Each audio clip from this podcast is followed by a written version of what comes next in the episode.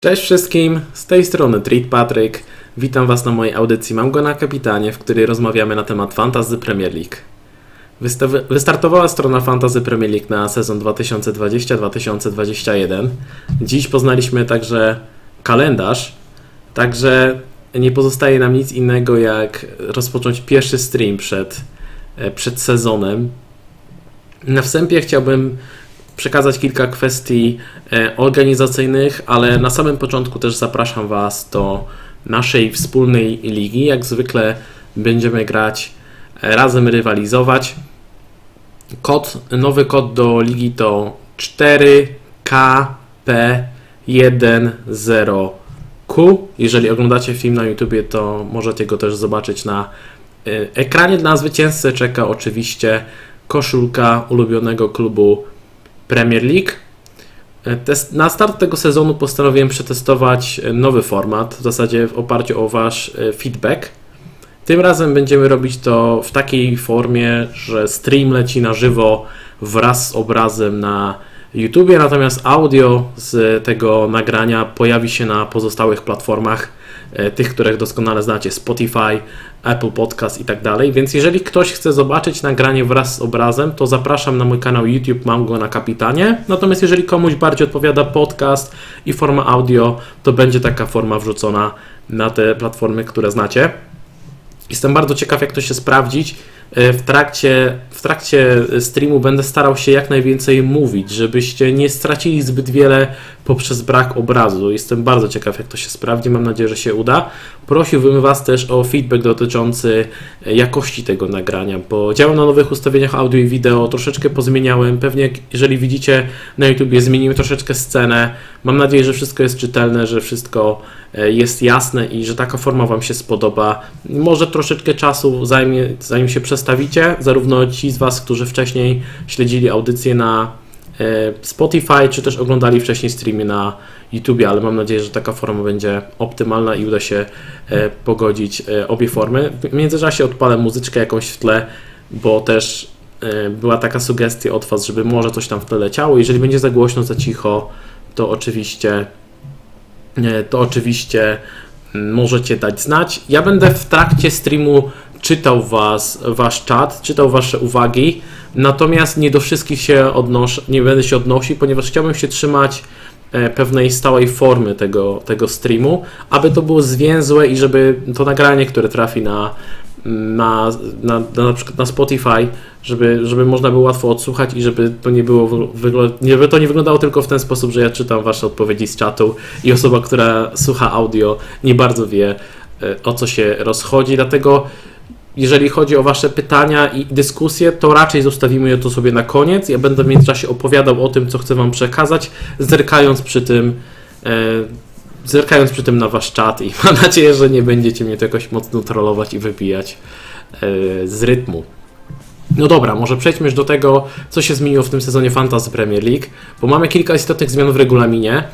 Pierwszą z nich jest e, zmiana deadline'u. Do tej pory deadline kolejki był zawsze na godzinę przed startem pierwszego meczu w danej kolejce. Teraz mamy zmianę i będzie to 90 minut przed startem pierwszego spotkania danej kolejki.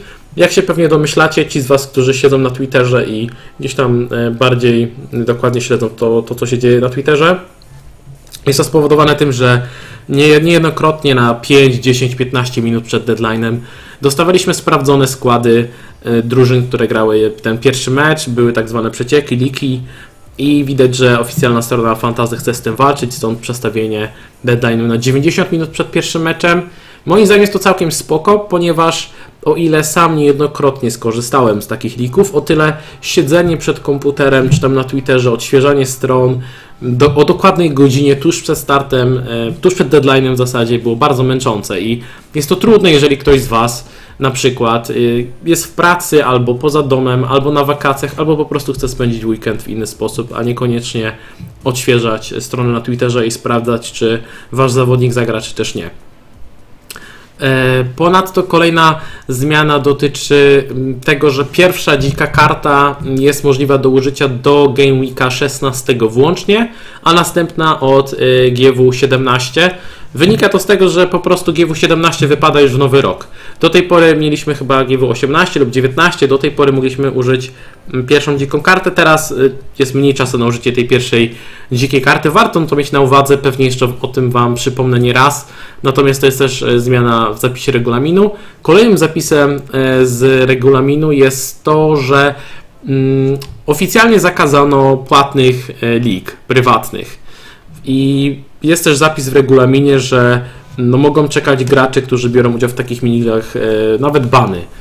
I największe ryzyko spoczywa na organizatorach. Więc tutaj uwaga dla Was. Wiadomo, że pewnie wielu z Was i tak będzie grać w jakichś miniligach, na przykład wśród znajomych ale uważajcie, żeby się z tym nie afiszować, żeby może tego jakoś nie rozgłaśniać zbytnio i, i też uwaga dla tych, którzy są organizatorami, abyście nie brali do tych lig przypadkowych osób, żeby przypadkiem później nie było przykrych konsekwencji. Mm, a najlepiej, jeżeli chcecie już od A do Z trzymać się regulaminu, no to po prostu w takich płatnych miniligach nie brać udziału, choć osobiście uważam, to jest e, spory minus i takie płatne miniligi, niekiedy za symboliczne kwoty są bardzo fajne i można się przy tym świetnie bawić. Dobra, to chyba tyle, jeżeli chodzi o wstęp. E, jeszcze, jeżeli mogę Was prosić, jeżeli jesteście po raz pierwszy na audycji, audycja Wam się spodoba, to zachęcam do subskrybowania kanału i obserwowania mojej audycji na wszystkich platformach, których słuchacie. Recenzje na tych platformach, czy też po prostu łapki w górę pod filmem na YouTubie pozwolą, aby ten kanał się rozwijał.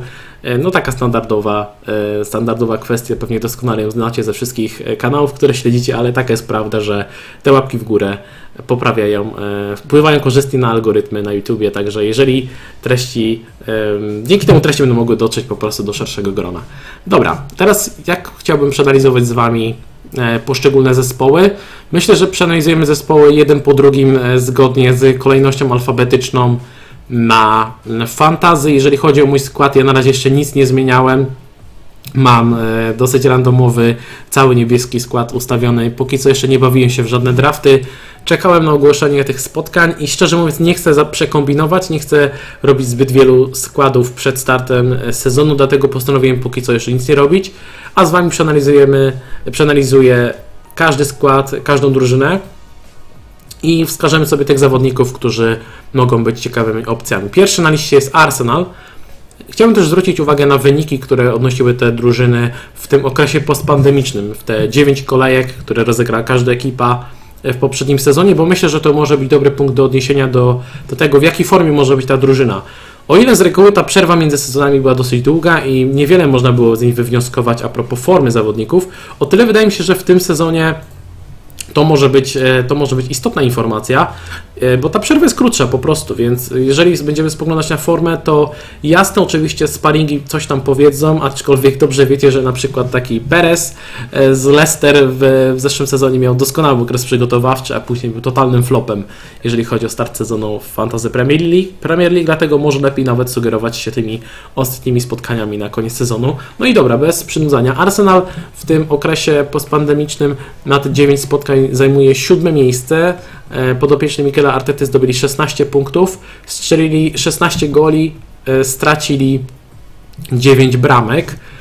Jeżeli chodzi o expected goals, to wynosiło niecałe 12, czyli strzelili nieco więcej goli niż wskazuje ten model, mm, a expected goals against również 12 goli, więc stracili mniej bramek niż wskazuje ten model, co może sugerować, że być może tutaj e, w niektórych sytuacjach podopieczni Michela Artety mieli trochę szczęścia, ta pozycja siódma też nie jest jakaś super wysoka, ale jest to mm, w tych, w tych ostatnich dziewięciu meczach pozycja między takimi ekipami jak Liverpool czy Wolverhampton, wiesz, też nie jest mm, zła. Jeżeli chodzi o Arsenal, na kogo ja bym zwrócił uwagę? Na pewno warto się zastanowić nad tym, kto będzie mm, może, może najpierw może umówmy sobie terminarz, bo to jest w zasadzie istotne. mamy już ten kalendarz i wiemy, że Arsenal zaczyna od meczu wyjazdowego z Fulham, następnie zagra u siebie z West Hamem, później czeka ich wyjazd na Liverpool, e, a na koniec, na koniec, no jak czwartym meczem jest mecz z Sheffield e, u siebie. Chciałbym przede wszystkim zwrócić uwagę na te pierwsze cztery e, spotkania, pełną listę spotkań oczywiście znajdziecie sobie na oficjalnej stronie Fantasy Premier League, możecie sobie kliknąć i sprawdzić. No i dobra, co mamy tutaj ciekawego w drużynie Arsenalu, na których zawodników warto zwrócić uwagę? Należy się zastanowić, kto będzie grał w bramce. Mamy Leno za 5 baniek i Martineza za 4,5. Jeżeli będziemy mieli pewność, że któryś z nich ma pewny skład, to to może być ciekawa opcja. Pojawiają się też plotki, że Martinez może zmienić klub. Jeżeli zmieni klub, to też będzie bramkarzem za 4,5, mm, których brakuje nam w tym sezonie, mówiąc szczerze, ciekawych opcji w tej cenie, więc to też może być mm, ciekawa opcja, jeżeli on faktycznie zmieni klub. Jeżeli chodzi o obrońców, e, zwróciłbym uwagę przede wszystkim na Salibę. To jest obrońca za 4,5. On był kupiony w zeszłym sezonie, ale był wypożyczony nadal teraz wraca i jest szansa, że będzie miał miejsce w pierwszym składzie. Warto śledzić, e, warto śledzić e, sparingi, a przede wszystkim mecz o tarczę wspólnoty. Mamy o tyle dobrze, że przed sezonem będzie mecz o tarczę wspólnoty, w którym zagra Arsenal oraz Liverpool. Pewnie wielu z Was będzie miało zawodników Arsenal i Liverpoolu w swoim składzie na pierwszą kolejkę i to może być mm, dobra okazja, żeby sprawdzić, jak wyglądają składy tych ekip i jak się te drużyny prezentują. Także Saliba może być ciekawą opcją bez tani, kosztuje 4,5. Na pewno ciekawym wyborem może być e, Tierney, ale on kosztuje 5,5 bańki. To jest dosyć dużo moim zdaniem, jak na obrońcę e, Arsenalu. Owszem, te pierwsze dwa mecze z Fulham i z West Hamem wyglądają ok, ale później ten kalendarz już nie jest aż taki super. Mm, także mocno mi się zastanowić, czy warto inwestować 5,5 miliona w obrońcę Arsenalu.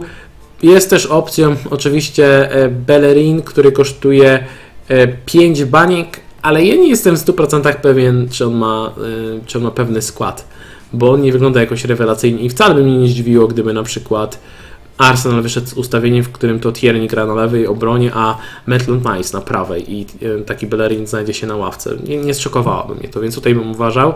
Jeżeli chodzi o pomoc, no to pierwsza największa zmiana, na którą warto zwrócić uwagę, Obama Young jest pomocnikiem w tym sezonie.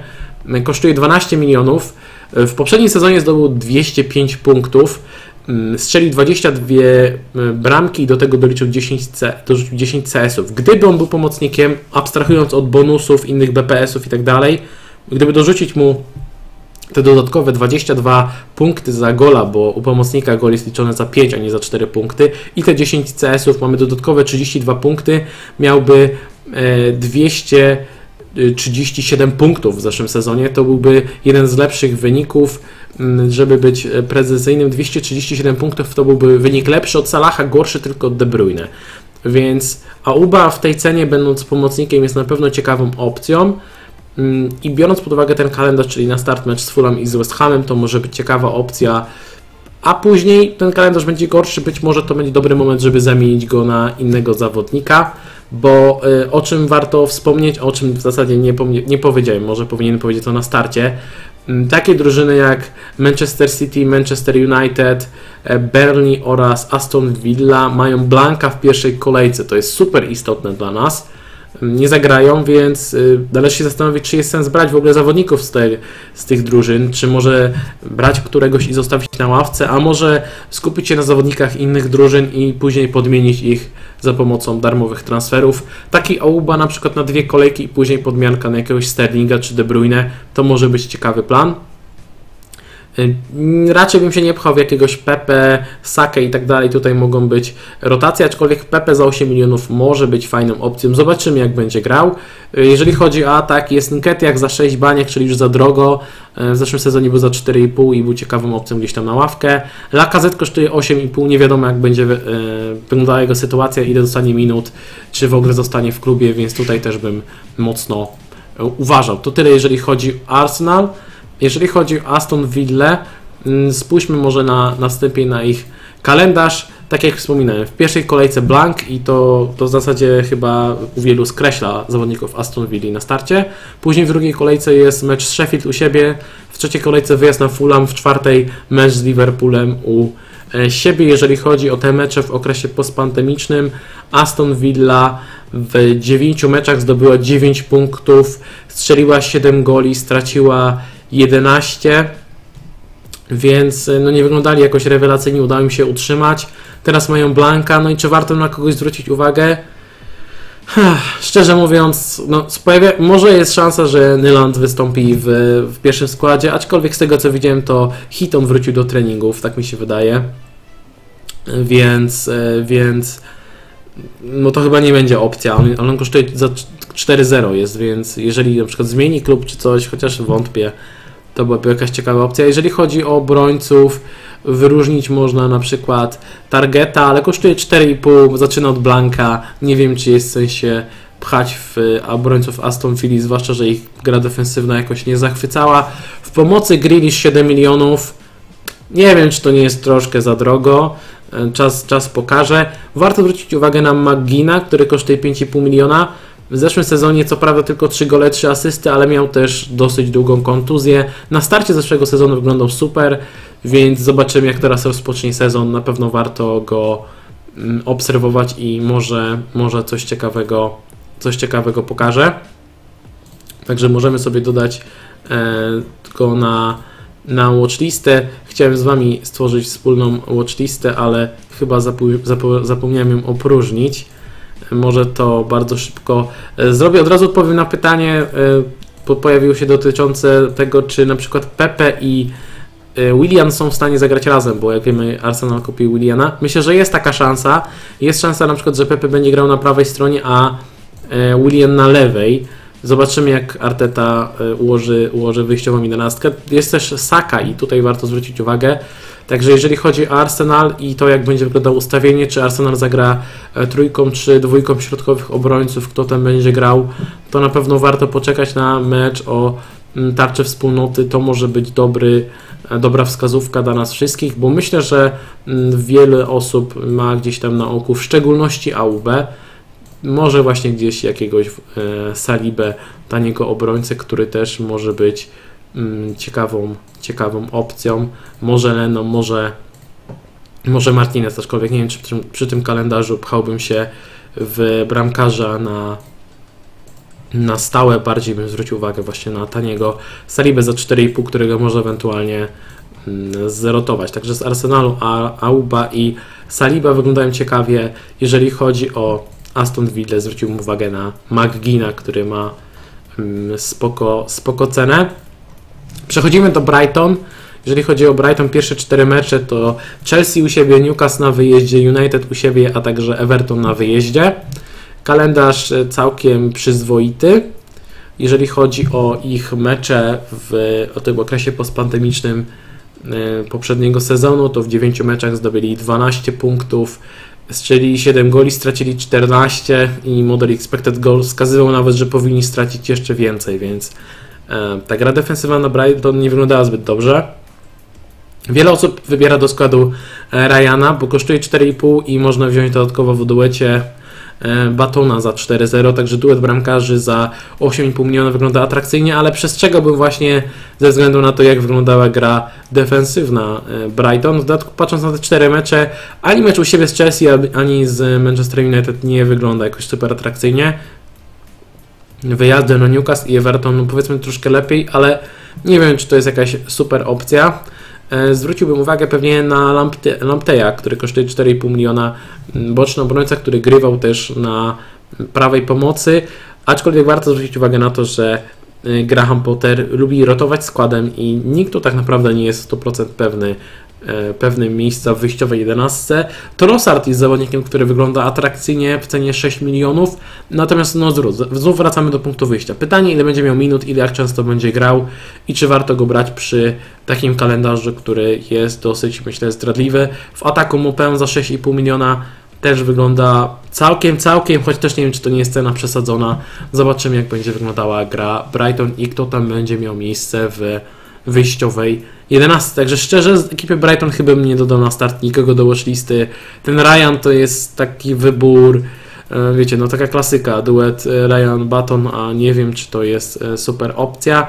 Jest jeszcze Lalana, który przyszedł, zwracacie na niego uwagę, kosztuje 6,5 miliona, ale znów, czy on będzie miał pewny skład, czy będzie grał w wyjściowej 11, bo przecież są tacy zawodnicy jak mój, Gross, jest właśnie ten Trossard z tych ofensyw, to szczerze mówiąc nie wiem. Nie wiem, e, czy on złapie odpowiednią ilość minut, aby był ciekawą opcją. Także ja z Brighton oczywiście póki co nie dodawałbym nikogo na watchlistę. Przechodzimy, przechodzimy do Berlin i to jest kolejna ekipa, która zaczyna od Blanka. Następnie w drugiej kolejce wyjazd na Leicester. E, w trzeciej kolejce mecz u siebie Southampton, a później wyjazd na Newcastle. Później ten kalendarz wygląda naprawdę przyzwoicie w następnych kolejkach, więc jeżeli ktoś będzie grał e, szybką, dziką kartę gdzieś w okolicach drugiej, trzeciej, czwartej kolejki, to pewnie prędzej rozważy e, drużynę, zawodników drużyny Shona Dajsza. Jeżeli chodzi o ten okres postpandemiczny i ich wyniki w 9 meczach zdobyli 15 punktów, więc bardzo, bardzo przyzwoicie. 9 goli strzelonych, 10 straconych. E, model expected goals wskazuje na ponad 13, ale oczywiście w bramce jest Nick Pope. Nick Pope, który w tym sezonie kosztuje 5,5 miliona. Wydaje mi się, że to jest przesadzona cena, jeżeli chodzi o bramkarza Bernie. Nie wiem, czy w tej opcji, tej, w tej cenie będzie ciekawą opcją. Tarkowski też, też kosztuje 5,5 miliona. Bardziej bym zwrócił uwagę na bocznych obrońców. Taylor, Bertsley, Peters i Lotton, w zależności, który z nich wywalczy pierwszy skład. Obstawiam, że Taylor powinien wywalczyć, bo jeżeli nie był kontuzjowany w zeszłym sezonie, to niemal zawsze grał. On kosztuje 4,5 miliona i to jest ciekawa opcja, potencjalnie nawet na ławkę już e, w, od pierwszej kolejki, bo nawet jeżeli nie zagra w tej pierwszej kolejce, możecie go sobie zostawić na ławce i na przykład grać im dopiero od trzeciej kolejki. Jest to jakaś opcja, mm, no warto to rozważyć. Jeżeli chodzi o pomocników, no to no cóż, jest McLean za 6 milionów, to jest zawodnik, którego jestem wielkim fanem, ale fantazy póki co on jakichś wielkich punktów póki co nie dorzuca. Jest też Chris Wood, który kosztuje 6,5 miliona. Jest to naprawdę spoko opcja. Warto zwrócić uwagę, że w trzech poprzednich sezonach zawsze strzelał minimum 10 goli, więc jest dosyć regularny, zawsze przekraczał te 100 punktów w FPL-u. Myślę, że można liczyć też, że tak będzie w, w tym sezonie. Kalendarz po tej, powiedzmy, od trzeciej kolejki wygląda naprawdę przyzwoicie. Warto go obserwować, warto go mieć na watchliście, moim zdaniem. Oprócz tego mamy Jaya Rodriguez'a za 6 milionów i e, Barnesa, e, Ashleya Barnesa za 6 milionów. Zobaczymy, który z nich będzie grał w pierwszym składzie. Także tutaj skłaniałbym się bardziej ku e, Woodowi, jeżeli chodzi o atak, a jeżeli chodzi o obrońcę, zwróciłbym uwagę przede wszystkim na Charlie'ego Taylora. Przepraszam za przejęzyczenie. E, dobra, przechodzimy do Chelsea. Chelsea jest ekipą, która jest moim zdaniem bardzo atrakcyjna, jeżeli chodzi o FPL. Mm, zacznijmy, zacznijmy od kalendarza. Chelsea zaczyna od meczu wyjazdowego z Brighton, później mecz u siebie z Liverpoolem, wyjazd na West Brom i mecz u siebie z Crystal Palace, więc naprawdę spoko kalendarz. Poza tym meczem z Liverpoolem pozostałe spotkania wyglądają naprawdę ok. Jeżeli chodzi o ich dyspozycję w, całkiem niedawno, w tym okresie postpandemicznym, na 9 spotkań zdobyli aż 18 punktów. To ich plasowało na, na piątym miejscu, w zasadzie egzekwo na trzecim, jeżeli chodzi o tą formę w tym okresie postpandemicznym strzelili 18 goli, stracili 15, więc obrona wyglądała słabo, atak dobrze. Co ciekawe, model expected goals wskazuje na to, że powinni strzelić więcej goli, mogli nawet 20 goli strzelić. E, natomiast jeżeli chodzi o bramki stracone, to powinni stracić 10, stracili 15. Dlaczego? No pewnie wszyscy się domyślacie, e, forma Kepy była naprawdę słaba.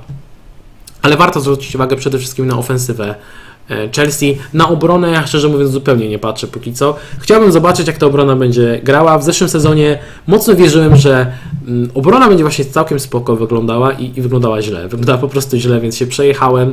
E, ceny nie są jakieś super atrakcyjne. Alonso za 6 milionów, powiedzmy, że jeżeli Chelsea będzie dobrze grała w obronie i Alonso będzie miał pewny skład, ale to są dwa takie bardzo trudne do spełnienia warunki, to wtedy Alonso może być spoko za 6 milionów.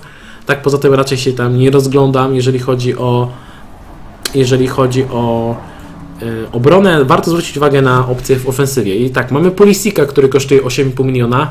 Nie wiadomo, czy on będzie w, w formie, nie wiadomo, czy będzie y, gotowy na pierwszą kolejkę. Jeżeli będzie, to za 8,5 miliona wydaje mi się, to jest ciekawa opcja.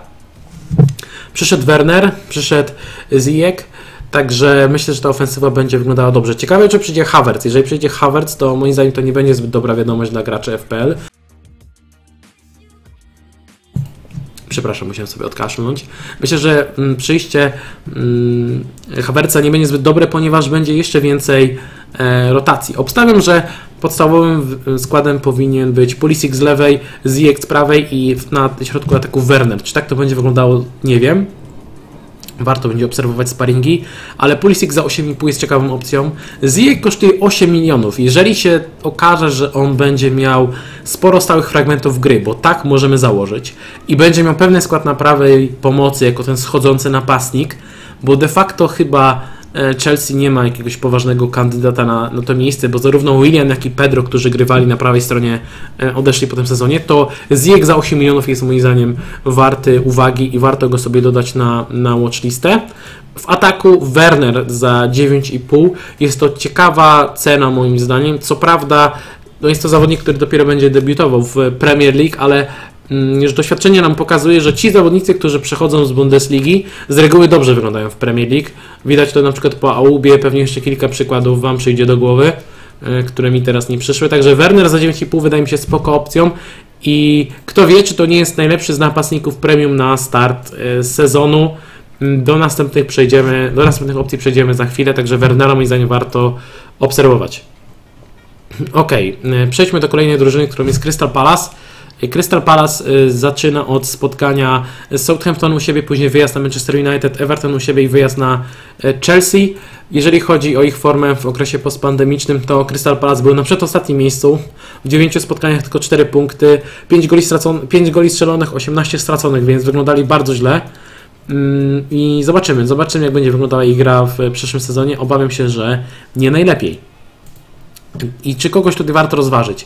Na bramce jest Guaita za 5 milionów, moim zdaniem za drogo. Jeżeli chodzi o obrońców, warto zwrócić uwagę na Fergusona. Y, Nathan Ferguson kosztuje 4 miliony, y, przyszedł do, do klubu i jest szansa, że wywalczy sobie miejsce w wyjściowym e, składzie, także warto go obserwować, czy będzie grał regularnie w spalingach. To może być ciekawa opcja za 4 miliony. Y, Zacha 7 milionów pomocy, nie dziękuję. Mo- Miliwojewicz za 6 też raczej nie. Aju za 6 milionów też raczej nie. Y, Może Wickham, y, Conor Wickham będzie łapał jakieś minuty, to wtedy za 4,5 na ławkę napastnik, jeżeli ktoś będzie chciał grać na dwóch napastników, jest to jakaś opcja, ale, ale wydaje mi się, że to nie jest jakaś y, super, super opcja. Zobaczymy, jak to będzie wyglądało. Myślę, że naj, najciekawszą opcją z Crystal Palace będzie właśnie Nathan Ferguson. Y, Ewentualnie jeszcze, jak zauważycie, y, Tyreek Mitchell to jest prawy obrońca, zdaje się, i on może grać wobec nieobecności w składzie Patryka Van Anholta. Także słuszna, słuszna uwaga z Waszej strony na czacie. Tutaj może tak być, że Mitchell też będzie miał jakieś minuty, więc jeżeli już, to szukamy kogoś za 4-0, szukamy nowego e, Wana Bisaki. Następną ekipą jest Everton. Everton zaczyna od wyjazdu na Tottenham. Później mecz u siebie z West Bromem, wyjazd na Crystal Palace i mecz u siebie z Brighton. Także okej, całkiem fajny kalendarz, moim zdaniem, jeżeli chodzi o Everton.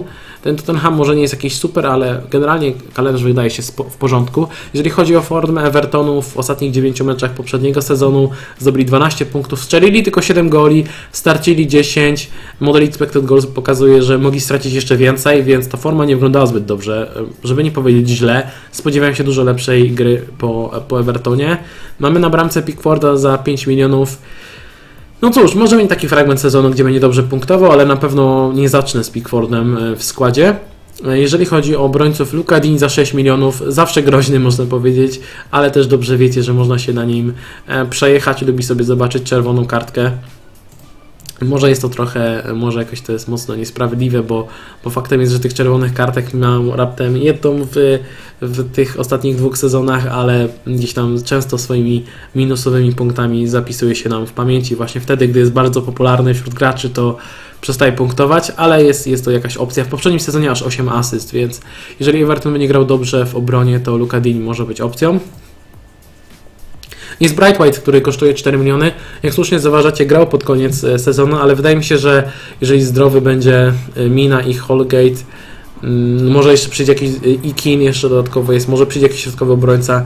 Nie jestem pewien, czy ten Brand White będzie grał w pierwszym składzie, ale no kosztuje 4 miliony. Jeżeli przypadkiem by się przebił, to faktycznie może być opcją, warto, warto go obserwować. W pomocy Sigurdsson za 7 milionów. Bernard, Walcott i Łabi, no to nie są nazwiska, które jakoś mnie mocno ekscytują. Zwróciłbym uwagę na Gordona, pomocnika za 4,5 miliona, który pod koniec sezonu zaczął łapać minutę i wyglądał całkiem, e, całkiem ok. I być może to będzie jakaś ciekawa opcja za 4,5, ale, ale mm, zobaczymy. Jeżeli chodzi o obrońców, to sugerujecie, że Brand White może być w czwartej kolejności do gry na środek obrony, także Także może być ciężko o te, o te minuty. Gordon, zobaczymy. A tak, Richardson 8 baniek, Calvert-Lewin 7. Calvert-Lewin za 7 raczej nie, dziękuję. Za drogo, biorąc pod uwagę, ile on potrafi marnować sytuacji. Doskonale się tym przekonałem pod koniec poprzedniego sezonu. Natomiast jeżeli chodzi o Richarlisona, nie wiem czy 8 milionów i przeniesienie go z pomocy na atak nie zabiło w dużym stopniu jego potencjału, aczkolwiek dwa ostatnie sezony po 13 goli no zobaczymy, ale, ale na start jakoś nie jestem do niego e, optymistycznie nastawiony, szczerze mówiąc. Dobra, przejdźmy może dalej. Widzę, że stream będzie dosyć długi. E, myślałem, że uwinę się szybciej, ale jak zwykle za dużo gadam. E, dajcie znać, czy taka długość będzie Wam w ogóle odpowiadać streamów i, i nagrań, czy wolicie krótsze. Jak już będziecie, jak już odsłuchacie, to, to będę wdzięczny za, za feedback. Przejdźmy do Fulham. Jeżeli chodzi o ekipę Fulham, nie ukrywam, nie kojarzę tej ekipy zbyt dobrze, bo nie śledzę rozgrywek e, Championship. Na pewno będę miał więcej do powiedzenia Wam przed startem sezonu, gdy pojawi się więcej analiz e, na temat ekip Beniaminków. Jeżeli chodzi o kalendarz, to zaczynają od meczu z Arsenalem u siebie, później wyjazd na Leeds United, Aston Villa u siebie i wyjazd na Wolverhampton, więc taki średnio trudny kalendarz można powiedzieć. Nie wiem, czy tutaj będą jakieś ciekawe opcje. Mamy bramkarze za 4,5, więc może tutaj uda się coś upolować. Mm, jest Mitrowicz za 6 milionów i na niego na pewno warto zwrócić uwagę. Jego mam e, na, na watchliście z tego względu, że znam go już z, z poprzednich sezonów, gdy grał w Premier League. W sezonie 2018-2019 strzelił 11 goli, całkiem przyzwoity wynik i E, kto wie, może właśnie ten nie najgorszy kalendarz na start Arsenal, Leeds, Aston Villa w pierwsze trzy mecze to będzie niezły strzał, żeby zainwestować za Mitrowicza za 6 e, milionów. No i oczywiście, jak słusznie zauważacie, e, jest, jest nasz Polak, Polak Rodak, ale nie widzę go teraz na liście. Aha, to jest Fulham, to nie jest list. No właśnie, podpuściliście mnie. Ajajaj. Dobra, zaraz przejdziemy do, zaraz przejdziemy do Leeds. Ale najpierw Leicester. E, Leicester zaczyna od meczu z wyjazdowego z West Bromem, później mecz z Burnley u e, siebie, wyjazd na Manchester City i mecz z West Hamem u siebie. No i cóż, kogo my tu mamy ciekawego? A, sprawdźmy na, na formę Leicester w poprzednim sezonie. No i właśnie, pod koniec sezonu forma Leicester wyglądała zła. Dość powiedzieć, że w tych 9 meczach dość powiedzieć, że w tych 9 meczach zajęli 15 miejsce, strzelili tylko 9 goli, E, stracili aż e, 13. Proszę się nie śmiać na temat mojej wiedzy o Beniaminkach. E, dobra. Jeżeli chodzi o Leicester, ta forma była zła. Proszę, naprawdę była, była zła pod koniec sezonu. Zobaczymy. Z drugiej strony zaczęli świetnie poprzedni sezon, więc e, zobaczymy, jakie Leicester uda nam się nam się pokaże na starcie sezonu. Schmeichel za 5,5 moim zdaniem za drogo. W obronie jest sporo kontuzji. Kontuzjowany jest póki co jest Evans, Pereira, Chilwell, Także nie wiadomo, jak to będzie wyglądało. Warto chyba obserwować Justina. Wydaje mi się, że James Justin może nadal grać w miejsce Pereiry, który jest kontuzjowany, chyba nadal opuści e, start sezonu. Także James Justin za 4,5 może być jakąś opcją do rotacji. E, jeżeli chodzi o pomoc, Barnes za 7 milionów i Madison za 7 milionów to są zawodnicy, którzy mnie interesują. Jeden i drugi miał okresy, gdy e, punktowali całkiem ok. Natomiast jeżeli chodzi o atak, Wardy kosztuje 10 milionów. To jest prawie, że maksymalna cena za e, napastnika, bo najdroższy napastnik w tym sezonie kosztuje 10,5 miliona. Także nie wiem, czy 10 milionów za Wardiego to nie jest trochę za dużo. E, owszem, w poprzednim sezonie tytuł Króla Strzelców 23 gole. I generalnie w poprzednich sezonach ta średnia bramek to, to jest powyżej 20 goli. Także zazwyczaj ją punktuje regularnie i, i, dobrze. No ale mówię, tutaj dużo będzie zależało od tego, jak, jak dobrze będzie wyglądała gra e, Leicester. I ten mecz z Manchesterem City w trzeciej kolejce może trochę odstraszać, aczkolwiek dobrze wiecie, jeżeli Wardy jest w formie, to też z drużynami Big Six radzi sobie dobrze. Także no nie wiem po prostu, czy 10 baniek to jest cena, którą chciałbym płacić za Wardiego. Dobra, przechodzimy do Leeds i tutaj też, tak jak mówi, nie będę ukrywał, że mam jakąś wielką wiedzę na temat Leeds. Myślę, że do startu sezonu się doedukuję. Polecam szczególnie podcasty chłopaków z angielskiego Espresso. Tam na pewno pojawią się podcasty na temat Beniaminków i też będę je słuchał, aby e, swoją wiedzę na ten temat e, po, po, podszkolić się w tym temacie. Jeżeli chodzi o kalendarz Leeds, nie wygląda to zbyt dobrze. Wyjazd na Liverpool, później Fulham u siebie, wyjazd na Sheffield i Manchester City u siebie. Więc te pierwsze cztery mecze takie sobie, mocno takie sobie. Jeżeli chodzi o opcje, ja szczerze mówiąc póki co nie obserwuję e, nikogo z tej e, ekipy. A-Link z tego co gdzieś tam czytałem może być spoko opcją, że niby nieźle wygląda w ofensywie, ale ten kalendarz naprawdę od strasza. Mamy Polaka Rodaka, Mateusza Klicha za 5,5 miliona, moim zdaniem za drogo jeżeli chodzi o tą cenę. Jest Bamford za 5,5 miliona, ale z tego co zdążyłem się dowiedzieć, bo coś tam się dowiedziałem, to on marnował mnóstwo sytuacji bramkowych w Championship. Jest bardzo nieskuteczny i nie jestem pewien, czy w Premier League będzie o te sytuacje tak łatwo jak w Championship. Także szczerze mówiąc, póki co klasyczne wait and see. Ja się nie pcham w drużynę Leeds na start praktycznie zupełnie. Dobra, Liverpool. Liverpool to jest chyba jedna z najciekawszych, albo najciekawsza nawet E, drużyna na, na start sezonu. Dlaczego? Ich kalendarz e, wygląda przyzwoicie. Najpierw zaczynam od meczu z Leeds u siebie, później wyjazd na Chelsea, Arsenal u siebie i wyjazd na Aston Villa. Owszem, są dwa, me, dwa mecze z drużynami Big Six, natomiast zarówno Chelsea, jak i Arsenal nie grają jakoś dobrze, przynajmniej w zeszłym sezonie. Nie grają najlepiej w obronie, tak? Więc e, pod tym względem myślę, że warto spojrzeć na ofensywę E, Liverpoolu, jeżeli chodzi o ich formę w okresie postpandemicznym w 9 meczach 17 goli, 17 punktów, przepraszam, 19 e, goli strzelonych, 12 straconych. Nie, ta gra nie wygląda jakoś rewelacyjnie, ale to jest nadal Liverpool i warto pamiętać, że wtedy już e, Liverpool praktycznie miał zapewnione mistrzostwo, więc ta gra na pewno z tego względu nie wyglądała jakoś rewelacyjnie. Kogo ja rozważam? Czy, czy chcę brać Alisona za 6 milionów? Na pewno nie. Nie chcę sobie blokować slotu. Na pewno rozważam Aleksandra Arnolda i jestem niemal pewien, tak nie wiem, w 99%, że trend za 7,5 miliona wyląduje w moim składzie. Jest Robertson, który kosztuje 7 milionów. Na pewno ciekawa opcja, aczkolwiek nie wiem, czy będę chciał podwajać defensywę Liverpoolu, biorąc pod uwagę te dwa mecze z drużynami Big Six na pierwszych czterech kolejkach. Jest Wątek za 6,5 miliona. Warto zwrócić uwagę, że w poprzednim sezonie miał tylko 3 punkty straty do Robertsona, a kosztuje pół miliona mniej więc to jest jakaś opcja. Gomez za 5,5, nie wiem czy to nie jest za duże ryzyko rotacji, więc raczej się bym nie pchał. No i mamy przede wszystkim dwóch e, zawodników, e, premium pomocników. Jest Salah, który kosztuje 12 baniek i mamy Mane, który też kosztuje 12 baniek. Chyba troszeczkę mm, zepsuli w wieże fantazy Mane, bo nie jestem pewien, czy e, ta równa cena z Salahem ma rację bytu, biorąc pod uwagę, że Salah wykonuje rzuty karne. Myślę, że gdyby to chociaż było pół miliona różnicy, to byłoby to, byłoby to bardziej atrakcyjna opcja. Owszem, Mane w poprzednim sezonie wyglądał bardzo dobrze, może nawet lepiej niż e, Salah. Myślę, że myślę, że jeżeli chodzi o piłkarsko, to zdecydowanie lepiej. Natomiast Salah nadal zdobył więcej punktów, tak? Auto nam chodzi w, w fantazy. Tak czy siak, zarówno Salah, jak i Mane, a może cała ob, obydwoje są opcją od pierwszej kolejki do, do składów. Jeżeli chodzi natomiast o atak, Firmino nadal 9,5 miliona E, trochę za drogo, jak na, jak na moje. Mm, nie, nie punktuje jakoś rewelacyjnie na tle pozostałych zawodników z Liverpoolu, zabiera cenny slot, jest dosyć drogi. Dla mnie, dla mnie na start e, jestem, jestem na nie, jeżeli chodzi o Firmino. Warto obserwować e, Ryana Brewstera, on kosztuje 4,5 miliona i jest szansa, że zostanie wypożyczony do jakiejś ekipy. Pojawiały się takie głosy, że może przejść do innej drużyny Premier League.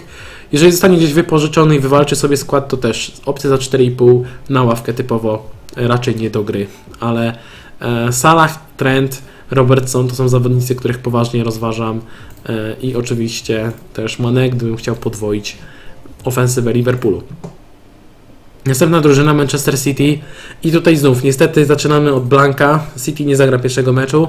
Później jest wyjazd na Wolverhampton, mecz u siebie z Leicester i wyjazd na Leeds. Więc te pierwsze trzy kolejki Blank, Wolverhampton, e, Leicester nie wygląda to jakoś rewelacyjnie mówiąc szczerze. Ale wiadomo, to jest Manchester City. Oni mogą sobie poradzić z każdym. Dość powiedzieć, że w tym okresie postpandemicznym w tych 9 meczach zdobyli aż 21 punktów. Strzelili 31 bramek w 9 meczach, stracili tylko 4. Co prawda jest to wynik znacznie lepszy, zarówno jeżeli chodzi o gole strzelone, jak i stracone od modelu, mm, od tego co wskazuje na model expected goals, ale no bądź co bądź nie da się ukryć, że zawodnicy Manchester City są na tyle klasowi, że nic dziwnego, że radzą sobie lepiej niż wskazuje ten model statystyczny, który, który bierze pod uwagę jakieś tam średnie umiejętności zawodników. Eee, no i cóż, no i cóż, co można, co można powiedzieć o zawodnikach Manchester City? Czy chciałbym Edersona zaszyć baniek? Raczej nie. Czy chcę kogoś z obrony? Hmm, też raczej nie. Jest szansa, że City kupi jeszcze jednego środkowego obrońcę. Kupili Ake za 5,5, ale on raczej będzie ratował z raportem, który kosztuje 6. Fernandinho kosztuje 5,5. To może być potencjalnie jakaś opcja, jeżeli, jeżeli ten Fernandinho utrzyma skład, ale też nie jestem przekonany. Raczej bym się nie pchał na start w obronę E, Manchester City, bo e, to śmierdzi rotacjami w obronie, a, a no nie ma chyba sensu blokować sobie drogiego slotu w obronie zawodnikiem, który, y, który rotuje i raczej zbyt wielu goli też nie strzeli. Jeżeli chodzi o pomoc, Mamy kilka ciekawych opcji, naprawdę ciekawych opcji. Jest De Bruyne, który kosztuje 11,5 miliona. Najlepszy pomocnik poprzedniego sezonu, 251 punktów, zdobył 13 e, goli, 23 asysty, 18 CS-ów. Masakryczny wynik. Także Kevin na pewno jest ciekawą opcją, ale znów, znów zaczyna od Blanka. Czy jest sens brać takiego De Bruyne albo Sterlinga, który też kosztuje 11,5 miliona? W poprzednim sezonie 204 e, punkty, 20 goli strzelił. To jest też bardzo ciekawa opcja. Czy warto ich brać na start, biorąc pod uwagę, że mają Blanka? Nie wiem, naprawdę nie wiem. E, to jest opcja do, do rozważenia, jak podejść do tego startu sezonu. Na pewno będzie, mm, będzie kilka strategii. Jedni zaczną z tymi zawodnikami i sobie ich zostawią na ławce, inni będą chcieli brać po pierwszej kolejce albo po drugiej czy po trzeciej za minusowe punkty. Warto zwrócić uwagę, że no właśnie, chociażby w tej czwartej kolejce e, Manchester City gra z Leeds. Zobaczymy, jak będzie Leeds się prezentował do tego czasu. Kto wie, może, e, może będziemy chcieli już zawodników, a może e, też podmienimy po prostu podmienimy już wcześniej zawodników premium naszego składu. Zobaczymy. Na kogo jeszcze warto zwrócić uwagę? Malas 8,5 Pytanie, czy on będzie grał regularnie, bo jak doskonale wiecie, gdy Mares gra regularnie, to, to punktuje bardzo dobrze. Problemem są minuty. W poprzednim sezonie, jakby nie patrzeć, 11 goli, 14 asyst, ale pod koniec sezonu nie łapał zbyt wielu minut i to jest gdzieś tam dla nas lampka ostrzegawcza. Foden kosztuje tylko 6,5 miliona. To jest moim zdaniem potencjalnie największa promocja nadchodzącego sezonu, tak mi się wydaje. Jeżeli Foden będzie regularnie grał w pierwszym składzie, a już w poprzednim sezonie było widać, że łapał coraz więcej minut, zwłaszcza, zwłaszcza w tym okresie postpandemicznym, to to może być bardzo, bardzo dobra opcja. On zagrał niecałe 900 minut w zeszłym sezonie i strzelił 5 goli. Czy jest szansa, że zagra około 2000 minut i strzeli 10 goli? Moim zdaniem jak najbardziej. I za 6,5 miliona to może być bardzo ciekawa opcja. Ja go zdecydowanie zamierzam e, obserwować. Tak samo zresztą jak i wspomnianych wcześniej De Bruyne czy Sterlinga. Jeżeli chodzi o atak, Jezus 9,5, Aguero 10,5. Jezus, hmm, no cóż, może, może będzie wychodził w pierwszym składzie, ale no nie wiem, czy, no jakoś nigdy nie jestem przekonany mocno do, do Jezusa. Natomiast Aguero za 10,5 jak najbardziej. Nie przypominam sobie, kiedy ostatnio mieliśmy Aguero tak tanio w FPL-u. Rozumiem, że już swoje lata ma, że teraz miał kontuzję, że, że nie zagrał zbyt wielu minut, że może być ratowany z Jezusem. Ale to jest nadal zawodnik, który w każdym meczu jest w stanie strzelić hat i zrobić e, dwucyfrówkę od tak. Dosłownie e, za, jak, jak e, palcem. Także warto obserwować Aguero. Moim zdaniem, jeżeli się okaże, że będzie miał pewny skład, to, to jest szansa, że będzie dobrze, bardzo dobrze punktował i będzie bardzo dobrą opcją w tej cenie. Tak samo, co nam pokazały już poprzednie sezony, pokazały, jeżeli którykolwiek z tej dwójki napastników City złapie kontuzję, to ten drugi jest niemalże pewniakiem, jest, niemal, no jest świetną opcją w FPL-u po prostu, bo będzie znacznie mniej rotacji i, i będą regularne punkty. Dobra, przepraszam Was za krótkie przerwy, ale jestem lekko przeziębiony i muszę sobie tutaj czasem odchrząknąć, a nie mam opcji, żeby tego wyciąć teraz. Także ta opcja odpada. No dobra, lecimy dalej. Mówicie, że nie łatwo strzelić hat będąc w szpitalu. No ja mam nadzieję, że Aguero będzie gotowy na początek sezonu. Zobaczymy. Jeżeli chodzi o Manchester United, Manchester United zaczyna od Blanka i to jest też bardzo dobra wiadomość, zwłaszcza, że później ten kalendarz wygląda całkiem przyzwoicie, bo mamy mecze z Crystal Palace u siebie, Brighton na wyjeździe i Tottenham u siebie, więc e, gdyby nie ten Blank byłoby super, no ale cóż, mamy Blanka, także bez szału. Jeżeli chodzi o formę Manchester United w tym okresie postpandemicznym, w 9 meczach 21 punktów, egzekwo tyle samo co Manchester City. 22 gole strzelone, tylko 6 straconych, także gra United wygląda bardzo dobrze, grali bardzo e, efektownie i bardzo efektywnie. Jeżeli chodzi o opcje w FPL-u, mamy Deche i Hendersona. Nie wiemy, kto zagra. Jeden i drugi kosztuje 5,5, ale ja szczerze mówiąc nie patrzę za bardzo na bramkarzy Manchester United. Bardziej interesowaliby mnie potencjalnie obrońcy, ale Wan-Bissaka 5,5, Maguire 5,5 Mm, nie wiem, czy nie będzie troszeczkę za drogo. Luke Shaw kosztuje 5 milionów. Zobaczymy, czy on będzie grał regularnie, e, czy utrzyma skład w tej cenie. To może być w miarę spoko opcja. Natomiast jeżeli chodzi o atak, tutaj mamy sporo zmian. Po pierwsze, Rashford i Greenwood stali się pomocnikami. Rashford kosztuje 9,5, Greenwood 7,5. I tutaj znów Greenwood wydaje mi się, że to jest bardzo ciekawa opcja. Jest dość tani. Potencjalnie można nawet sobie pozwolić na to, żeby zostawić go na ławce w pierwszej kolejce, żeby mieć go na drugą kolejkę bo to nie jest zawodnik premium. i to może być ciekawa opcja. Strzelił aż 10 goli, rozgrywając tylko 1300 minut, więc jeżeli United nie sprowadzi Sancho, teraz mówi się już bardziej o Brooksie niż o Sancho, zobaczymy jak to, jak to się rozwinie. Wiecie dobrze, że ten okres transferowy bywa przewrotny. Jeżeli nie, y, United nie sprowadzi Sancho, to Greenwood moim zdaniem będzie bardzo ciekawą opcją. Rashford za 9,5 y, jako pomocnik też może zdobyć znacznie więcej punktów. Dość powiedzieć, że w poprzednim sezonie zdobył 177. Gdybyśmy doliczyli te y, gole i CS, mówimy o około 200 punktach, także Rashford też jest ciekawą opcją. Bruno Fernandes kosztuje 10,5 miliona. Dosyć drogo, ale zagrał raptem 1200 minut, 8 goli, 8 asyst, więc to ten okres, y, gdy przyszedł do ligi, ten, ten start, można powiedzieć, w lidze miał naprawdę rewelacyjny. Zobaczymy, jak będzie punktował.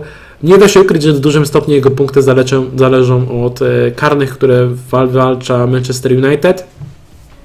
Żeby nie skłamać, bodajże w poprzednim sezonie United miało chyba 16 czy 17 karnych Sezon wcześniej 14 lub 12, też nie jestem pewien. W każdym razie po kilkanaście karnych w każdym z poprzednich dwóch sezonów, ale warto też zauważyć, że poprzednie sezony to było okolice 4, 2, 3 karnych tego typu, więc te dwa ostatnie sezony e, gdzieś tam tych karnych jest więcej i wtedy, jeżeli te, po teraz w tym sezonie będzie podobnie, to Bruno będzie punktował bardzo dobrze. Jeżeli tych karnych będzie 2, a nie 12, no to mówimy o potencjalnie kilkudziesięciu punktach mniej E, przy e, nazwisku Fernandesa, więc to jest istotny czynnik. Jeżeli chodzi o atak, Martial kosztuje 9 milionów i jest napastnikiem. Też na pewno ciekawa opcja. W poprzednim sezonie równo 200 punktów, ale jako pomocnik, e, czyli więcej punktów za gole i punkty za CS-y. Zobaczymy, jak to będzie wyglądało. Nie jest to zła cena, szczerze mówiąc, biorąc pod uwagę jego dyspozycję pod koniec zeszłego sezonu. Zobaczymy, jak to będzie wyglądało w przyszłym sezonie. Także Martial, Rashford, Fernandez, Greenwood to są nazwiska, które obserwuję, jeżeli chodzi o ekipę Manchester United. Czy ktoś będzie u mnie od pierwszej kolejki? Nie wiem, bo nie wiem, czy chcę mieć tak drugiego zawodnika na ławce. Najbliżej mi chyba do tego, że, żeby potencjalnie Greenwooda zostawić na ławce, bo jest po prostu z tej czwórki najtańszy. Dobra, teraz przechodzimy do Newcastle. Newcastle startuje od spotkania z West Hamem na wyjeździe, później Brighton u siebie, wyjazd na Tottenham i mecz z Burnley u siebie. Kalendarz całkiem przyzwoity, jeżeli chodzi o mm, formę Newcastle pod koniec poprzedniego sezonu to uplasowali się gdzieś tam w okolicach środka tabeli 9 e, meczów, 9 punktów, także e, tak to wyglądało, 13 goli strzelonych, 17 straconych. Czy kogoś e, z Newcastle obserwuje? Dubrawka za 5-0, no nie wiem, czy nie trochę za drogo. Za 4,5 byłby, byłby spoko. E, jeżeli chodzi o obrońców, Lascelles, gdy będzie zdrowy, to jest, jest za 4,5, to potencjalnie może być nie najgorsza opcja. On czasem potrafi dorzucić jakiegoś gola po stałym fragmencie, także gdy już wróci do pełni sił i zobaczymy, jak będzie wyglądała gra Newcastle, to może być ciekawa opcja. Jeżeli chodzi o pomocników, zwróciłbym uwagę przede wszystkim na Ananasa Maximena. Kosztuje 5,5 miliona, całkiem atrakcyjna cena. Końcówkę poprzedniego sezonu miał przyzwoitą i warto zobaczyć, jak będzie się prezentował, w jakiej będzie formie. Myślę, że myślę, że można go obserwować. Jeżeli chodzi o atak, no to takie tuzy jak e, Joelinton czy Dwight Gale raczej mnie nie interesują. Jeden i drugi kosztuje 6 milionów. No, jakoś na starcie, jakoś na starcie nie zamierzam się pchać w te, e, w te rejony.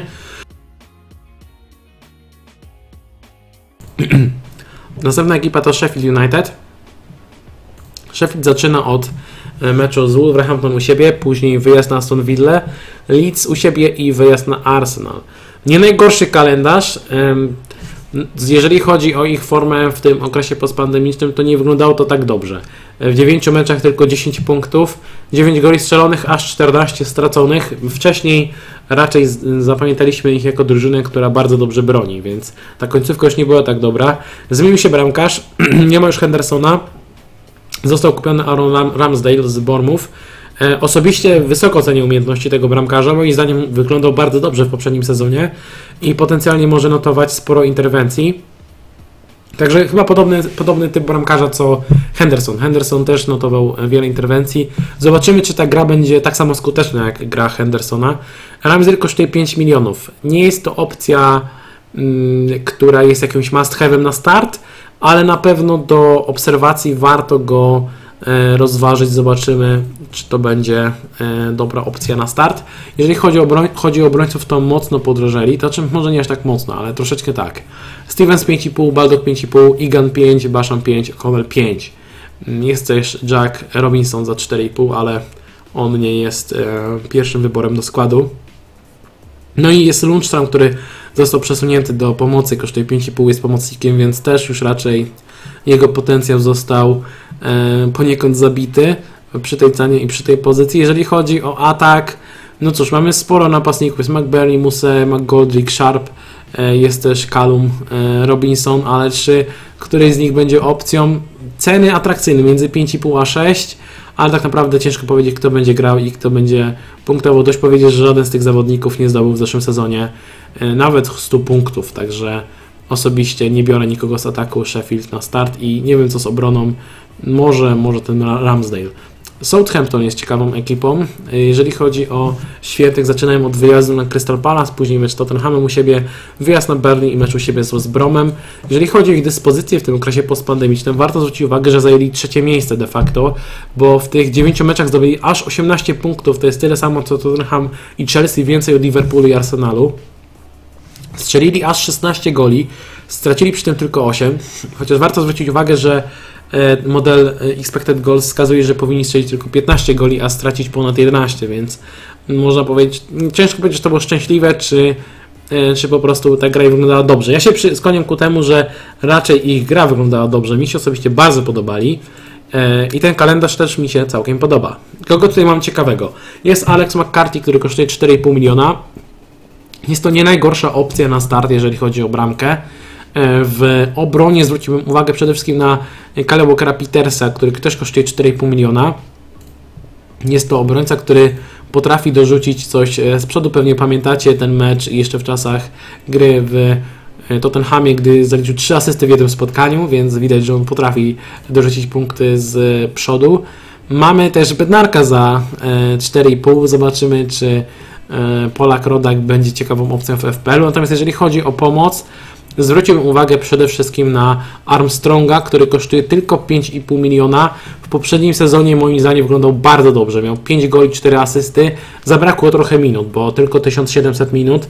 Gdyby zagrał więcej, to pewnie te liczby byłyby znacznie lepsze, ale ten zawodnik zawsze, gdy go oglądam, E, rzuca mi się w oczy i, jest mm, bardzo, bardzo aktywny na boisku, także będę go uważnie obserwował w okresie e, przygotowawczym. Jest to ciekawa opcja z tych tanich, tanich zawodników. Mamy Inksa, który kosztuje 8,5 miliona.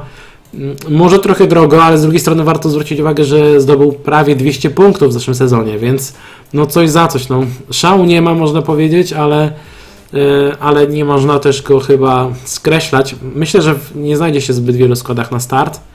Natomiast jak zwykle może pokarać, mnie kara w zeszłym sezonie regularnie. Także nie zdziwię się, jeżeli będzie e, punktowo bardzo dobrze. Zwróciłbym też uwagę na e, Shadamsa, który kosztuje tylko 6 milionów, aż 2,5 miliona mniej od Inksa, a w tym okresie postpandemicznym zdobył praktycznie tyle samo punktów co Inks, niewiele mniej. E, teraz nie mam tych liczb przed oczyma, natomiast e, punktował bardzo dobrze pod koniec sezonu. Zobaczymy po pierwsze, czy utrzyma skład i czy będzie e, grał regularnie w tym wyjściowym składzie i w jakiej będzie formie, bo z drugiej strony początek poprzedniego sezonu miał fatalny, więc jest to zawodnik raczej nieregularny, ale za 6 milionów może być ciekawym strzałem. Jeżeli będzie gra Southampton wyglądała tak dobrze jak pod koniec zeszłego sezonu i Shadams będzie miał regularnie łapą minuty, to może też regularnie punktować. Warto moim zdaniem go e, obserwować. Dobra. E, następną ekipą, którą mamy, zostało nam ich już niewiele. Jest Tottenham. Jeżeli chodzi o Tottenham, to zaczynają od meczu z Evertonem u siebie, później wyjazd na Southampton, mecz u siebie z Newcastle i mecz na wyjeździe z Manchester United. Pierwsze trzy spotkania naprawdę wyglądają dobrze. Everton, Southampton, Newcastle całkiem spoko kalendarz, jeżeli chodzi o ich formę w poprzednim sezonie, w tym okresie postpandemicznym. Zajęli de facto czwarte miejsce, można powiedzieć trzecie egzekwo z Southampton i z Chelsea, bo zdobyli 18 punktów, strzelili 14 goli, stracili tylko 7 i na to warto zwrócić uwagę przede wszystkim. E, czy mnie przekonuje jakąś mocną ofensywa? No nie do końca. Natomiast na defensywę zdecydowanie warto zwrócić uwagę. Mamy Lorisa, który kosztuje 5,5 miliona. Niby trochę drogo, ale jest to moim zdaniem ciekawa opcja. Myślę, że Jose Mourinho poukłada tą grę defensywną i Loris nawet za tej, w tym cenie 5,5 miliona może być ciekawą opcją. Jeżeli chodzi o obronę, e, pewnie wielu rzuci się na Oriera, który kosztuje 5,5 miliona, ale on potencjalnie mówi się, że może opuścić klub.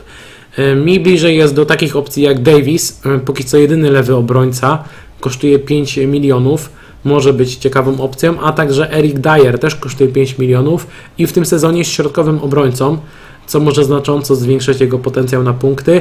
Na co warto zwrócić uwagę, to ten ma bardzo wiele spotkań do rozegrania poza tymi w lidze. Eliminacje do, to jest zdaje się do Ligi Europy, tak. Oprócz tego mają do rozegrania mecze w pucharach krajowych i tak dalej, mają mnóstwo spotkań i pytanie, czy tu nie będzie zbyt wielu rotacji. Warto obserwować, warto mm, zobaczyć, w jakim składem będzie grał Tottenham w sparingach, e, a także i kogo ściągną i czy kogoś ściągną do defensywy, bo jeżeli nie zabezpieczą w żadnym stopniu lewej strony obrony, to myślę, że Ben Davis może być naprawdę spokowcem. Co prawda w poprzednich sezonach on nie punktował jakoś rewelacyjnie, ale pewnie pamiętacie sezon 2017-18, gdy zaliczył 2 gole 7 asyst. Wątpię, żeby grał tak ofensywnie jak wtedy. Ben Davis często jest tym bardziej defensywnym obrońcą. Często Tottenham gra tak, że w ataku, gdy atakują de facto zostają trójką e, z tyłu i Ben Davis tworzy taki trzyosobowy blok e, defensywny. Zobaczymy jak to będzie wyglądało, na pewno warto obserwować 5 e, baniek, to jest bardzo dobra cena za obrońcę drużyny Jose Mourinho, tak mi się wydaje. W pomocy mamy Sona za 9 milionów, Aliego za 8, jest też jakiś Lucas Mura, jest Bergwijn, Lo Celso, ale tutaj raczej bym nie spoglądał, bardziej bym się skupił na Sonie i Alim. Son za 9 milionów, E, zrobił w zeszłym sezonie double-double, 11 goli, 13 asyst, 170 punktów. Natomiast e, co mnie martwi, że w tym okresie postpandemicznym bardzo często był ustawiany e, mocno przy linii lewej z boku i jeżeli będzie ustawiany mocno z boku, to jego potencjał w ofensywie zostanie mocno ograniczony. I to mnie troszeczkę martwi. Natomiast jeżeli chodzi o Dele Aliego, nie grał zbyt wiele, pokazywał się czasem z bardzo dobrej strony i jego ustawienie było znacznie lepsze bo operował w środku pola i bardzo często wchodził na środek ataku, gdy Harry Kane się cofał pod rozegranie. A dobrze wiemy, że Harry Kane lubi się cofnąć e, pod rozegranie. Zobaczymy w jakiej formie będzie Ali, czy, będzie, czy wywalczy sobie pierwszy skład i e, czy dzięki temu będzie regularnie punktował. Czas pokaże. No, póki co mamy, mamy zjazd względem tych wcześniejszych sezonów, gdy debiutował w lidze, ale ja bym Aliego nie skreślał. 8 milionów to jest atrakcyjna cena. No i jest Harry Kane E, za 10,5 miliona w ataku. Czy warto go brać na start? Ciężko powiedzieć tak naprawdę. Ja na pewno będę go obserwował i na pewno będę go rozważał. 10,5 miliona to jest maksymalna cena za, za napastnika w FPL-u w tym sezonie. E, kalendarz wygląda całkiem ok i jeżeli chodzi o jego formę pod koniec zeszłego sezonu w tym okresie postpandemicznym wyglądał naprawdę dobrze, więc ja bym poważnie się zastanowił nad Harem Kane'em. Wszystko zależy od tego, jak będzie ustawiona drużyna Tottenhamu, bo wydaje mi się, że obecność Lo Celso na boisku bardzo mocno uwolniła Kane'a, bo gdy Lo Celso nie było, Kane często się cofał i wiecie że dobrze, że niekiedy pojawiał się na pozycji de facto defensywnego pomocnika. Natomiast yy, gdy Lo Celso grał, de facto na takiej dziesiątce, wtedy Kane grał wyżej i wyglądał znacznie lepiej, więc obserwowałbym ustawienie Tottenhamu w, w sparingach, jeżeli będzie grała taka dziesiątka właśnie chociażby w postaci Lo Celso, to może być ciekawa opcja. Także warto Kane'a mm, obserwować. Y, kolejną ekipą jest West Brom i tutaj znów nie będę ukrywał, że, że coś wiem więcej, bo, bo nie wiem. Y, mogę Wam powiedzieć o kalendarzu, który wygląda całkiem przyzwoicie, bo najpierw mecz u siebie z Leicester, później wyjazd na Everton, Chelsea u siebie i wyjazd na Southampton. I, i choć tutaj w FPL-u te spotkania świecą się gdzieś tam na, na szaro lub zielono, no to zobaczymy. Zobaczymy, jak West Brom będzie się w ogóle prezentował, jak oni się e, pokażą na tle e, reszty ligi. Pewnie wielu z Was pamięta ten West Brom, który potrafił zamurować i zdobyć kilka CS-ów. Ja będę obserwował tę sytuację. Nadal mamy Hajgaziego za 4,5, mamy Johnsona za, e, Johnstona, przepraszam, za 4,5 na bramce, także zobaczymy. Jest też e, niezawodny e, Turbo Kamil Grosicki za 5,5 miliona. Zobaczymy, czy będzie jakiekolwiek łapą minuty ale Polak Rodak w składzie to, to zawsze jest plus. Zwróciłbym uwagę na e, Pereira, on kosztuje 6 milionów, pomocnik, ale czy bym go brał na start? No raczej nie, szczerze mówiąc. W ataku mamy tanich zawodników, bo mamy Robsona Kanun za 5,5, Ostina, Charlie'ego Ostina za 5,5 i Zachore za 5 milionów. Zobaczymy, kto wywalczy pierwszy skład. Nie wiem, jak wygląda gra Charlie'ego Ostina, pamiętam go z e, wcześniejszych sezonów. Jeżeli będzie zdrowy, walczy pierwszy skład, to kto wie, może on będzie w miarę sensownie punktował. Cena jest atrakcyjna, ale i tak bym chyba nie ryzykował na starcie. Ostatnie dwie ekipy. West Ham. E, West Ham zaczyna od e, spotkania z Newcastle u siebie i to jest niestety jedyne dobre spotkanie na, na starcie, bo później mamy tak. Mecz u siebie z Arsenalem, e, przepraszam, mecz na wyjeździe z Arsenalem, mecz u siebie z Wolverhampton, wyjazd na Leicester i dodam Wam jeszcze, że później jest wyjazd na Tottenham, mecz u siebie z City i wyjazd na Liverpool, więc totalny dramat. E, jeżeli chodzi o ich dyspozycję pod koniec sezonu, to e, West Ham zdobył w 9 meczach 12 punktów, całkiem przyzwoicie. 14 goli straconych, 12, 14 goli strzelonych, 12 straconych. Wyróżniam się przede wszystkim Antonio. Antonio, który w tym sezonie jest napastnikiem, kosztuje 6,5 miliona. E, warto zwrócić też uwagę na. mm, Na pewno będę go obserwował Antonio, ale nie wiem, czego będę brał z uwagi na ten kalendarz. Warto zwrócić uwagę na, y, na pomocnika Tomasza, Tomasz Sołczek, kosztuje 5,5 5 milionów, przepraszam. I to był gdzieś tam, było sporo głosów na temat tego, że on może być ciekawą opcją na start. Sam o tym zresztą mówiłem, bo w poprzednim sezonie wyglądał naprawdę fajnie i pomimo tego, że on gra na środku pomocy, niekiedy nawet jako SPD, to to jest taki trochę nowy Fellaini. Często wchodził w pole karne i, e, i, i potrafił być groźny.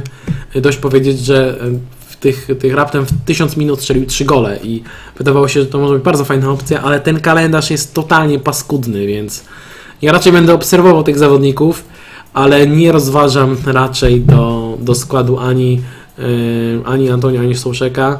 Yy, Sołczka, chyba tak się powinno mówić.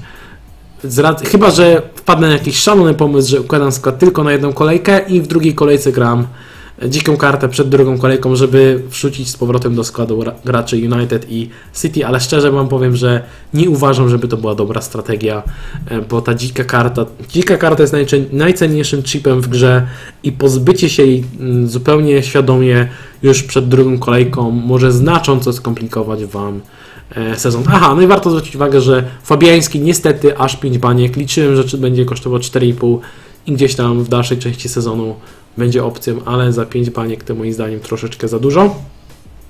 Ostatnia ekipa, bardzo ważna pod kątem FPL-a, Wolverhampton. Wolverhampton, który nie zagra w europejskich pucharach.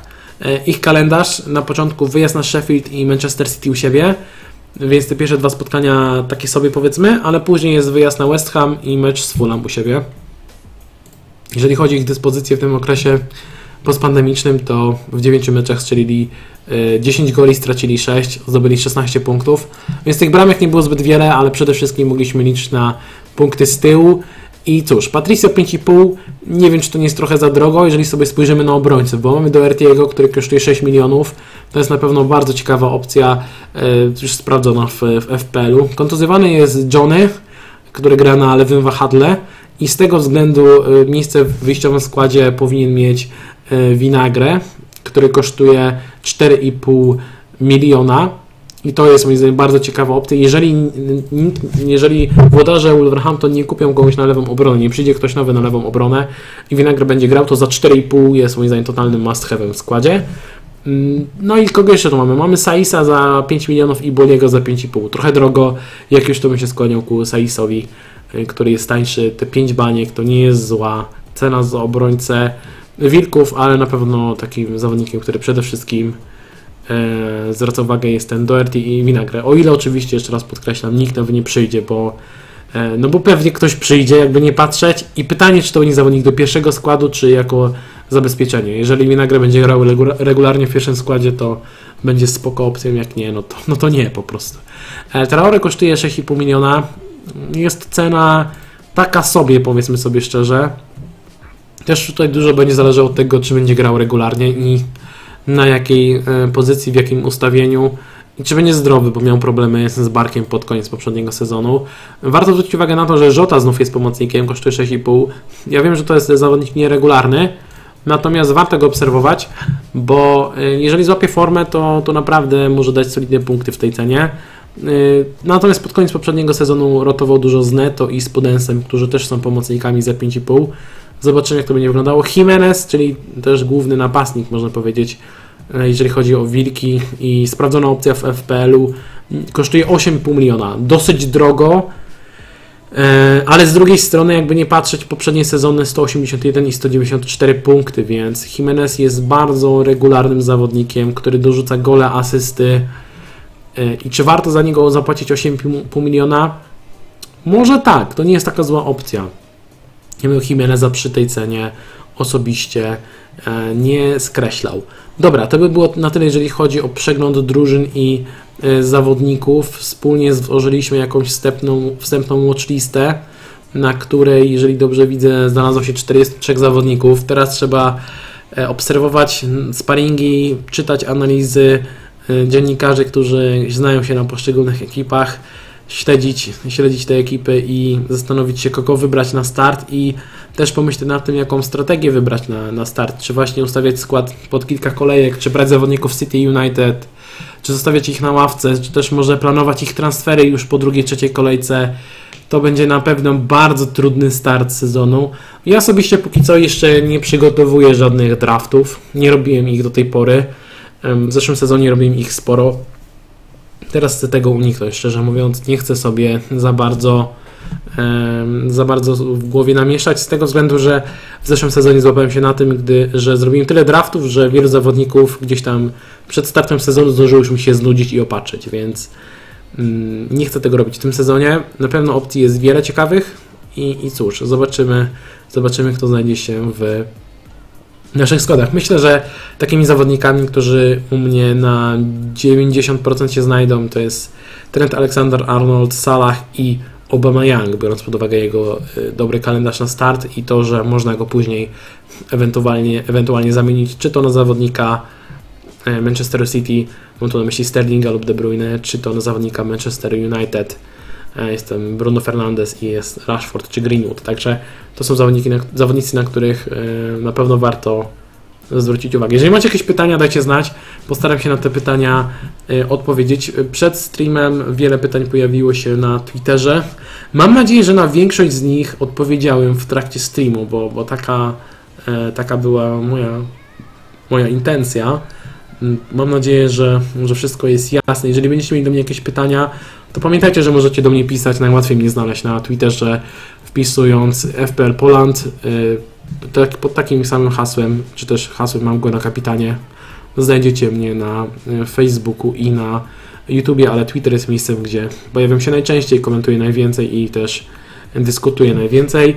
Jeżeli macie jakieś pytania, to piszcie śmiało. Jeżeli kogoś nie interesują odpowiedzi na pytania, słuchacie audycję, nie chcę Wam się z tego dalej słuchać, to dziękuję za, za uwagę, a jeżeli chcecie zostać do końca, to będzie mi bardzo miło i tak jak wspominałem, jeżeli audycja czy też stream Wam się podobał, zachęcam do subskrybowania kanału, obserwowania e, streamów i audycji na wszystkich platformach, wystawienia recenzji, bo to Was nic nie kosztuje i też dawania łapek w górę, bo to też nic nie kosztuje, a pomaga, jeżeli chodzi o algorytmy YouTube'owe. Dobra. Póki co nie widzę pytań. Może przejrzę to, co się pojawiało e, wcześniej na E, na Twitterze, e, czy na, spojrzę, czy na któreś z tych pytań nie odpowiedziałem. E, aha, pojawiło się na przykład pytanie, jaką, czy wiem jeszcze jaką formację będę grał, czy to wyjdzie w praniu i powiem Wam szczerze, że ja na start bardzo lubię formację 4-4-2. Z tego względu, że mm, bardzo łatwo jest znaleźć ciekawego obrońcę za 4,5 miliona, co widać chociażby na tej watchliście, którą stworzyliśmy. Jest ich tutaj sporo a trudniej jest znaleźć dobrego pomocnika czy napastnika za 5-6 milionów, który, który będzie regularnie punktował. Więc ja często zaczynam z ustawieniem 4-4-2, w którym mam y, dwóch, trzech tanich obrońców i gdy znajduję jakąś perełkę tanią w pomocy lub ataku, to później zmieniam formację na 3-5-2 lub 3-4-3, w zależności od tego, czy to będzie pomocnik, czy to będzie napastnik. Myślę, że dużo łatwiej jest na start upatrzeć sobie dobrego, taniego obrońcę niż, mm, niż napastnika czy pomocnika. E, no i też warto zwrócić uwagę, że budżet jest dosyć niewielki na start, zwłaszcza, że nie znamy tych zawodników, którzy będą dobrym value. Oczywiście można strzelać, można zakładać, że nie wiem, albo Armstrong, albo, mm, albo na przykład e, mm, San Maximeu, albo ktoś z Beniaminków będzie super opcją. Natomiast, natomiast yy, moim zdaniem ciężko jest to obstawić w ciemno, dużo łatwiej jest trafić dobrego obrońcę z ekipy, która broni solidnie i ma dobry kalendarz. Także ja często zaczynam z 4-4-2 i pewnie w tym sezonie też zacznę w takim ustawieniu i docelowo pewnie chciałbym mieć co najmniej dwóch pomocników premium, jakiegoś napastnika premium, głównie myślę o Wernerze, nie ukrywam, i e, prawdopodobnie jednego obrońcę premium, którym będzie trend. Co myślę o Neto jako rezerwowym? No wiesz co, myślę, że to nie jest opcja do FPL-a z racji tego, że pewnie będzie mocno rotował, także ja bym się raczej w niego nie pchał. E, co my tutaj mamy ciekawego jeszcze na e, Twitterze? Pytacie też, jak sobie poradzić z tą blankową kolejką na starcie. No i tutaj ciężko znaleźć idealne rozwiązanie, bo, bo każdy z nas ma troszeczkę inny styl gry.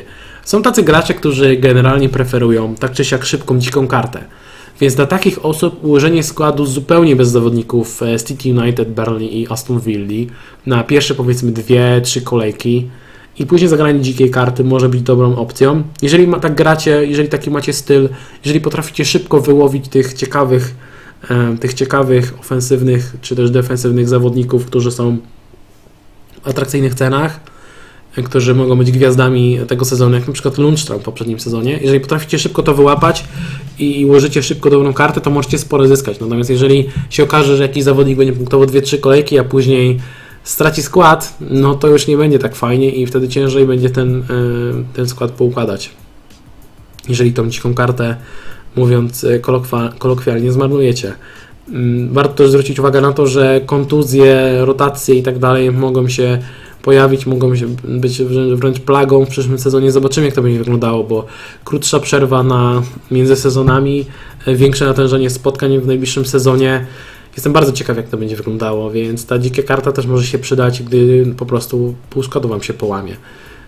Warto na to, na to zwrócić uwagę. Nie wiem też, co będzie z koronawirusem, czy znowu nie pojawią się jakieś dziwne opostrzenia, e, przerywanie ligi i tak dalej. Także no, może być naprawdę różnie. Nie wiem, czy myślenie już od razu na starcie, że w drugiej, trzeciej lub czwartej kolejce gram na 100% dziką kartę, czy to jest na pewno dobre podejście, bo mocno sobie ograniczacie pole manewru e, w następnych kolejkach. Ktoś tutaj pyta Uliana na początek i podmianka na Greenwooda w e, trzeciej kolejce. Mam pytanie, czy Ulian będzie miał w ogóle pewny skład w Arsenalu, bo to nie jest takie pewne moim zdaniem. Mamy Aubameyanga, Lacazeta, Pepe i Sakę. Nie wiadomo kto przyjdzie, kto odejdzie i kto będzie grał od pierwszej minuty. A Uba na pewno, a pozostałe dwie pozycje? No ciężko mi powiedzieć. Havertz e, za 8-9 milionów, jeżeli przyjdzie, opinia. Co, nie wiem, ciężko mi powiedzieć. Wydaje mi się, że w tej cenie Pulisic i Zijek mogą być lepszą opcją, bo będą raczej ustawieni bardziej ofensywnie, tak mi się wydaje. I ben, e, Zijek będzie wykonywał prawdopodobnie stałe fragmenty, przynajmniej część tych bitych lewą nogą, także ja mocno się na niego nastawiam. No i tutaj słuszna uwaga, że e, zdaje się od Lili, jeżeli dobrze pamiętam, e, że lepiej chyba użyć minus 4 na starcie niż szybko dziką kartę, tak mi się też wydaje. Także e, też bym się ku temu skłaniał, żeby może na przykład zachować transfer po pierwszej kolejce, a po dwóch zrobić jakieś minus 4, minus 8 zamiast dzikiej karty. e, przepraszam.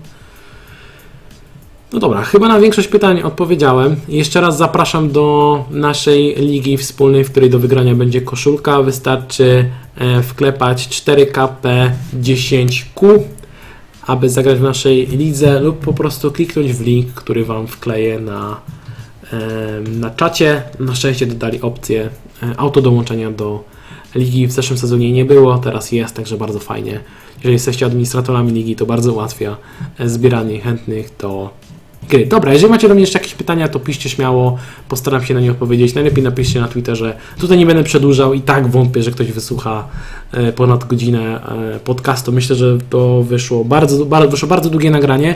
Docelowo chciałbym nadal się trzymać e, długości pomiędzy 30 a 45 minut i prawdopodobnie takie będą kolejne, czy to streamy, czy to, czy to na nagrania. Natomiast ten pierwszy, to pierwsze nagranie na start, wiele kwestii organizacyjnych wiele opcji do przejrzenia. Z tego względu to nagranie wyższe, dłuższe. Mam nadzieję, że kolejne, w kolejne będą bardziej skondensowane. Dyer za 5 milionów, tak jak wspomniałem, całkiem spoko. A czy Saka będzie lepszy od Neto na, na ławę? Nie wiem, czy będzie lepszy, szczerze mówiąc, bo e, Saka kosztuje w tym sezonie e, 6,5 miliona, jeżeli się nie mylę. Nie, 5,5, przepraszam. Natomiast może być mocno rotowany. Nie wiem, czy on będzie miał pewny skład. Warto obserwować, ale nie wiem, czy będzie miał pewny skład po przyjściu Williana. Zobaczymy, jak będzie wyglądała sytuacja kadrowa Arsenalu. Dobra, to tyle ode mnie. Dzięki za Waszą obecność, za E, Będę wdzięczny za feedback, jak Wam się podobało. E, Przede wszystkim, jeżeli chodzi o ustawienie audio-wideo, czy ta audycja, e, czy ta audycja, czy, czy to nagranie w formie audycji w ogóle jest dla Was jakkolwiek atrakcyjne, bo to też jest dla mnie istotne. Z racji tego, że będzie to nagranie z YouTube'a, ja nie, będę w stanie, ja nie będę w stanie tego zedytować, nic z tym zrobić i nie macie obrazu. I, ale mam nadzieję, że mimo wszystko taka forma będzie, będzie atrakcyjna. Starałem się jak najwięcej mówić, jak najwięcej opowiadać, aby mimo braku obrazu, abyście wiedzieli o czym mówię i, i co Wam chcę przekazać. Także zobaczymy. E, I będę wdzięczny za Wasz feedback. Przetestuję taką formę, będę starał się ją dopracować, aby Wam się, e, aby dla Was była atrakcyjna, aby Wam się podobała. I to by było na tyle. Dzięki za dziś. Trzymajcie się, powodzenia i pewnie usłyszymy się jeszcze nie raz przed startem sezonu. Trzymajcie się, cześć.